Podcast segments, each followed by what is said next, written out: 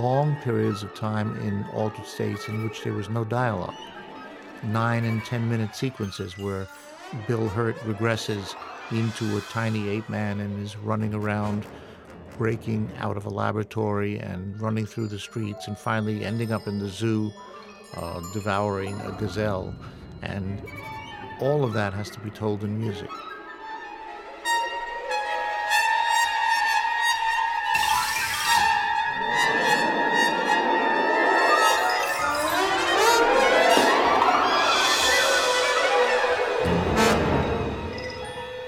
I think you can tell right away as you hear that music and you hear the composer talking about the scene in the film that the music represents that we're not in Kansas anymore. Something weird is definitely going on. Welcome to Relevant Tones. I'm Seth Bosted, and that was part of a conversation that I had with composer John Corigliano in which he described a scene from the movie Altered States, for which he wrote the film score. If you've seen the movie, then you know that that's not even the weirdest scene in the movie by any stretch of the imagination. It's from nineteen eighty by director Ken Russell, and it's really exploring the limits of, of human consciousness. It's about a scientist played by William Hurt who carries out a series of renegade experiments in the basement of Harvard University, and he builds his own sensory deprivation tank, and he starts taking all of these crazy psychotropic drugs and immersing himself in the tank and, you know, having a series of hallucinations and just kind of seeing, you know, as as Jim Morrison would have put it, if he can break on through to the other side, how far can he go? Um, and not only is he exploring the limits of human consciousness, but, you know, as the drugs or the experiences that he's happening, they start to actually have a physical effect on him. And he starts to devolve. He comes out of the tank at one point, and he's this kind of ape-like creature, as we heard John talking about. Um, at another point later on in the film, he comes out of the tank, and he's this kind of protoplasmic mass. He's not even human anymore. And, uh, you know, the, there's also a kind of a love uh, element to the film. His wife is, uh, you know, witnessing all of this, and as you can imagine, she's not very pleased. You think all the things you've done that your wife wasn't happy with, it probably wasn't going into a tank and coming out as a protoplasmic mass. Anyway, it's her love that brings him back um, to humanity, and so the film is this wonderful exploration of the limits of humanity and our consciousness. Let's jump right back into the music, though, because it's really fantastic. I think you did a, a great job of scoring all the amazingly weird things that are going on in the film. This is going to be from a concert version of the music that John did. This is called Three Hallucinations. We're going to hear Movement One, Sacrifice, Buffalo Philharmonic Orchestra with Joanne Folletta conducting.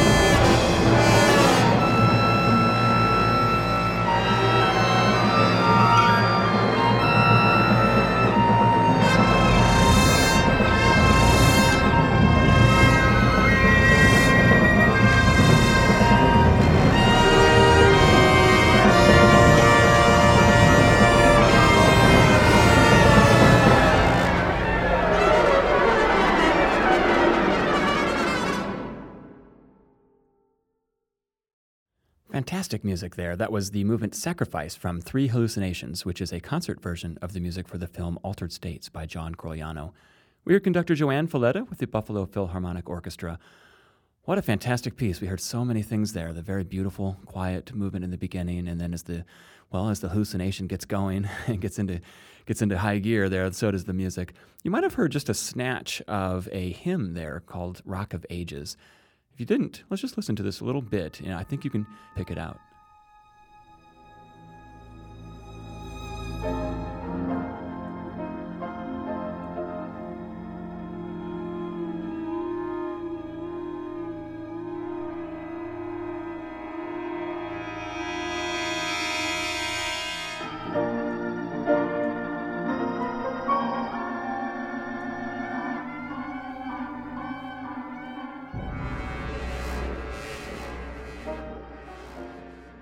If you know the hymn Rock of Ages, I think it's very distinct there, but it becomes really prevalent in the second movement, which is called Hymn.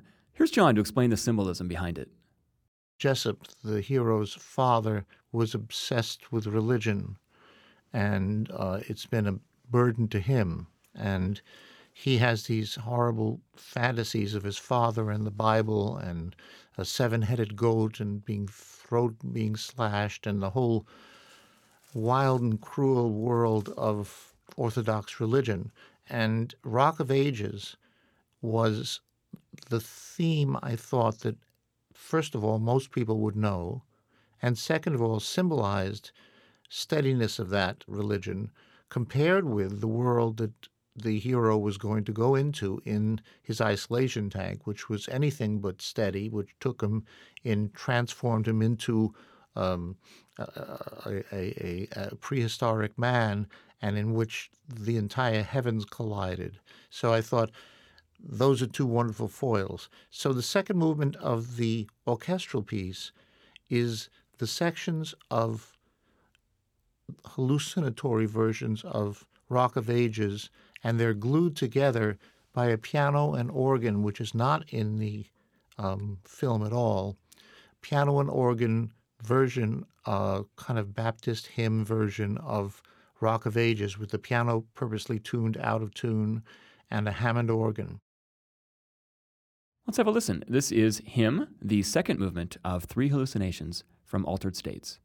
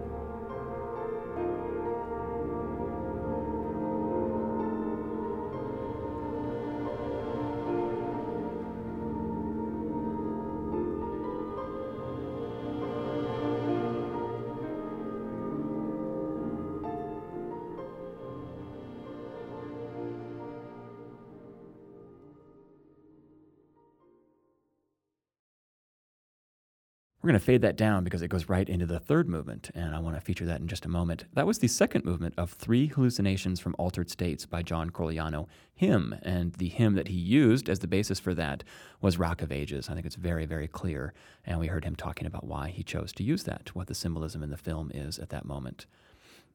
We're going to listen now to the third movement of the Three Hallucinations, Ritual. And in this one, the texture of the orchestra is at its absolute thickest. I mean, everyone is playing. It's it's really incredible to think about all of those notes on the page. So I asked John how he got that very distinct sound.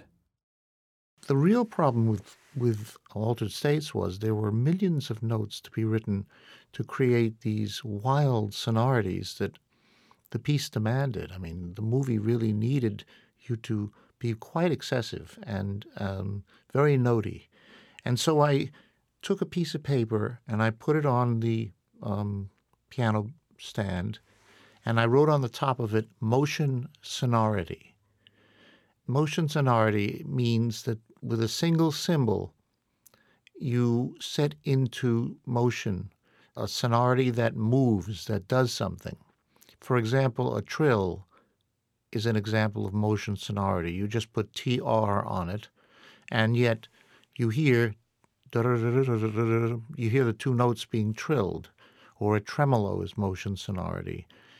Uh, Penderecki has some variants of motion sonority in his work, and I developed my own variants too. The one that I'm happiest with, and I've been using ever since, is enclosing two notes in a box. And the box can mean several things. In, and, and this is a technique that I developed myself that I really think works very, very well. Um, if the box around those notes has nothing above or below it, it's just like a, two half notes or whatever enclosed in a box, then it's a half-tone cluster between and including the outer notes.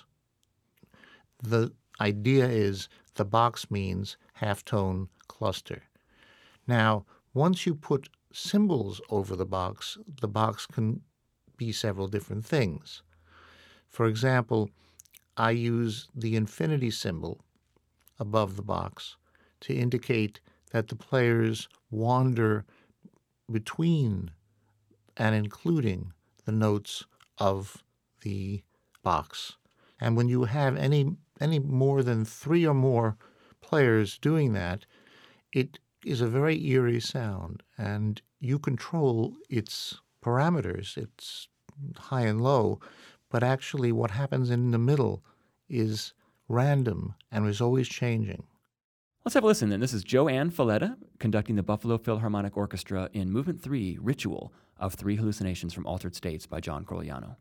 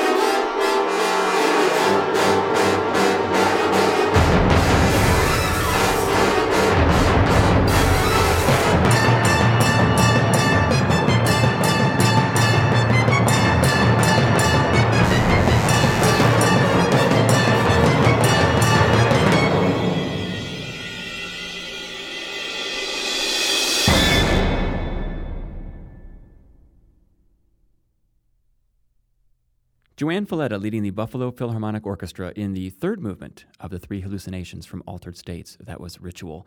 I think you can really hear what John Corigliano was talking about there in the, the, the texture painting. I mean, this incredibly thick texture where everybody's trilling or, or uh, they have motion in some way, the motion sonority that he was describing. Again, I, I know the film so well that I, I can always picture exactly what's happening in the film. And, you know, I have no idea how I would score these incredible hallucinations. I think he did such a, a wonderful job. And you have a once-in-a-lifetime chance here in Chicago on Tuesday, April twenty-third at seven o'clock p.m. Stephen Burns and the Fulcrum Point New Music Project is going to perform the score to Altered States live to a screening of the film at the Harris Theater. I mean, this is just an unbelievable opportunity. You know, we do get the chance to see scores performed live to films, but they're they're often, they've been done a lot. The conductors know the cues. They know how it all lines up. There are click tracks. There's something, uh, you know, but we've got Stephen Burns really doing a, quite a high-wire act here. I mean, it's just an amazing thing to do this live, even just to navigate the waters to get the permission to do it, let alone to actually line it up correctly live. And the composer, John Corigliano, will be there. So this is I, really, truly, I, I don't think I'm overstating it, a once-in-a-lifetime opportunity to be able to see this fabulous music performed live at the Harris Theater. I'll definitely be there, and I hope that you're able to make it too. Again, that's Tuesday, April twenty-third at seven o'clock p.m. at the Harris Theater. You can get tickets on Fulcrum Point's website, fulcrum point dot org. This is all part of a little mini celebration for John Corigliano's seventy-fifth birthday. There are several events happening around town. The Gaudete Brass Quintet is performing music of John's. The uh, Chicago Chamber Musicians have a wonderful concert on April twenty-fourth, Wednesday, at Ganz Hall in Roosevelt University. And they'll be doing a lot of his chamber music. Again, he'll be present at that concert as well. One of the pieces that the Chicago Chamber Musicians will be doing on that concert is a two-piano piece called Chiaroscuro.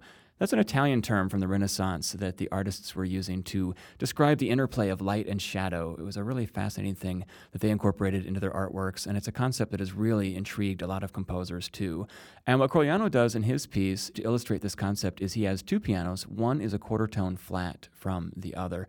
And it, it, you may have heard some out-of-tune kind of sounds in the Three Hallucinations, especially movements one and two. So this is clearly a sound that he is attracted to. So I asked him specifically about this out-of-tune quality. You really can get some very beautiful uh, sounds from the two pianos playing in quarter tones. And very often a lyrical phrase will progress down in quarter tones instead of half tones. And it's eerie and hyper-romantic. And what I wanted to try to do was to write a piece not where the quarter tones were used to make clusters and harsh sounds, but actually used to make beautiful sounds. This is movement number two, Shadows of Chiaroscuro by John Corigliano.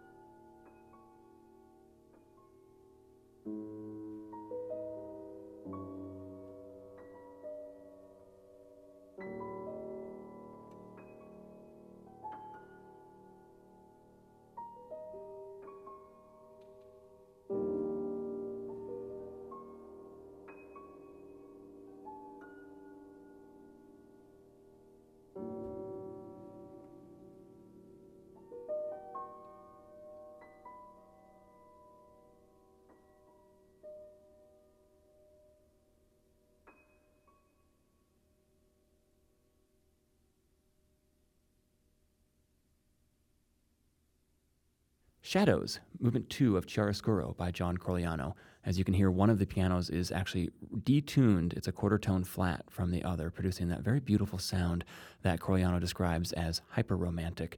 You can hear that piece performed live on Wednesday, April twenty-fourth at seven thirty p.m. at Roosevelt University in Ganz Hall by the Chicago Chamber Musicians. And this is part of a little mini festival here in Chicago celebrating the seventy-fifth birthday of John Corigliano, so he will be present at that event. You're listening to Relevant Tones, a show featuring the music of contemporary composers. On today's program, I'm talking with John Corigliano about some of his music that will be performed on a mini festival here in Chicago celebrating his seventy-fifth birthday. You can find out more information about the show on our Facebook page or on our website at relevant tones dot com. Well, a very important piece that will be performed on April twenty-fourth by the Chicago Chamber Musicians is the Sonata for Violin and Piano. And I say that this is an important piece because it was composed when Corigliano was only twenty-six years old, and uh, it won first prize at the Spoleto Festival in Italy, and a lot of commissions soon followed after that, and it's really what put him on the map. Um, so it was, it was really a career-defining piece in many respects. And you may know that his father, John Corigliano Senior, was the concertmaster of the New York Philharmonic for many, many years, so obviously a very fantastic violinist. So I do think that it's relevant that the piece that put the younger Corigliano on the map was written for violin. When I was talking to John, I asked him, what's it like growing up in the uh, family of somebody so talented? And, you know, probably he's not going to grow up and want to be a violinist. That doesn't normally happen. um, you think of Ellis Marsalis, the wonderful pianist. His sons grew up to play anything but piano. Uh, so I, when I talked to him, I said, what's it like to uh, grow up with such a great performer as a father? And did you want to be a performer, or you know, did you want to be a composer? I used to uh, sit in the green room in Carnegie Hall when he played concertos with the orchestra, you know, knowing every note and shivering and bending over at the difficult passages. You know, so I knew I wouldn't be a performer because it, there was no question I wouldn't step on that stage. But I loved music, and I used to improvise. My mother was a piano teacher, gave me two lessons. We had a fight, so I never learned to play the piano accurately. I never learned the scales and all that kind of stuff that you really should know. So I improvised and listened to the Philharmonic, and then the birth of the L P record really was the thing that um, made me want to be a composer, because I had uh, a large Klipsch cabinet, uh, fifteen-inch woofer, and uh, you know uh, tweeters, and and although it was monaural, it was a magnificent sound. And uh, Capitol had a full-dimensional sound recording then of Copland's Billy the Kid. And I got it, and of course I played the gunfight scene because of the bass drum that was disturbing my neighbors and giving me great pleasure. Um, and then I started listening to the Copland and thinking, how did he get a simple C major chord to sound completely fresh? What did he do? He spaced it differently. How did he space it? And I'd go to the piano and try and figure out the spacings, and then I got the score. And I did that with Copland, and then I went on to, you know, Bernstein, and and then I went on to Piston and uh, lots of other composers, uh, Barber and Menin and Bill Schumann, and all of them taught me so much. Let's have a listen to this great piece that put uh, composer John Corigliano on the map. This is the Sonata for Violin and Piano. We're going to hear movements two and four, and this is a really historic recording. It's off of a disc called John Corigliano Early Works. We have his father, John Corigliano Senior, performing on violin with Ralph Votapek piano.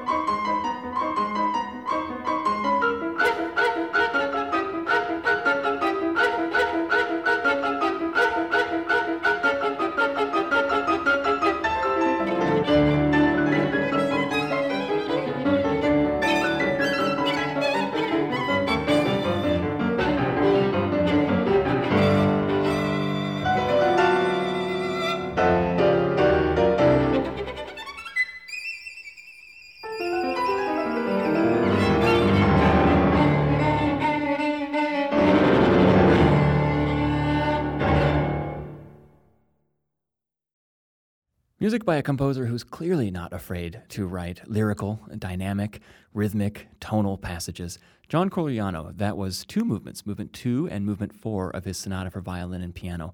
This is from nineteen sixty-three, and it's a time when most composers were going the complete opposite direction. Atonal, serial music was uh, by far the most popular thing, so a very brave thing for such a young man to write a piece completely in the opposite direction. We heard a very historic recording there with the composer's father, John Corigliano Senior, on violin, accompanied by Ralph Votapek, piano. You can hear this work performed live on Wednesday, April twenty-fourth in Ganz Hall at Roosevelt University at seven thirty p.m. for the Chicago Chamber Musicians. Again, this is part of a little mini celebration of the composer's seventy-fifth birthday going on here in Chicago. Going to return to Altered States, which is, uh, in my mind, uh, really a monumental event and part of this celebration. Stephen Burns of the Fulcrum Point New Music Ensemble has uh, probably in a moment, uh, perhaps inspired by hallucination, decided to take on this monumental task of performing the film score live. I mean, really, what uh, what an amazing thing to do. It's going to be such an event. That is on Tuesday, April twenty-third at seven p.m. at the Harris Theater for Music and Dance. Tickets available at fulcrum point dot org. Let's have a listen to the love theme. I described this on Facebook as the classic story of a woman who stands by her man, even as he devolves into a protoplasmic mass. This is the love theme by John Corigliano from the movie Altered States.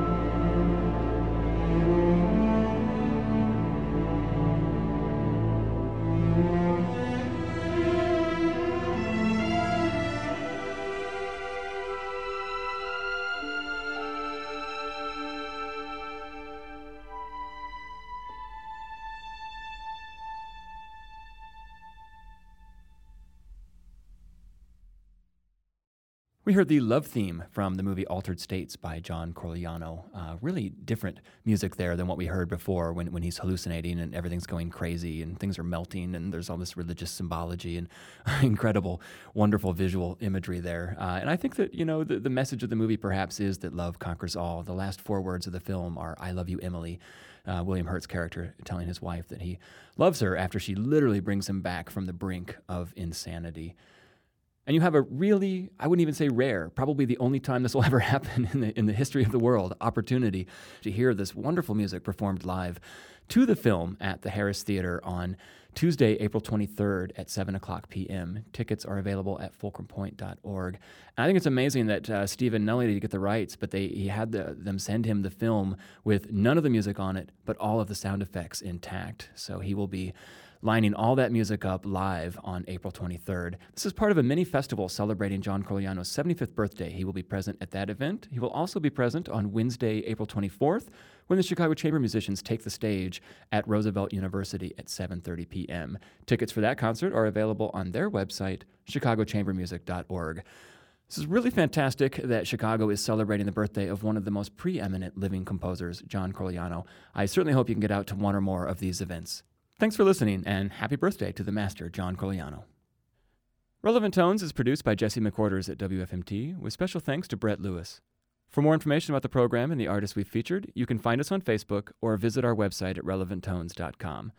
Relevant Tones is made possible by the generous support of Grosvenor Capital Management, Carol Joins and Abby O'Neill, an anonymous donor, and the listener supporters of W F M T. I'm your host, Seth Bosted, and thank you very much for listening.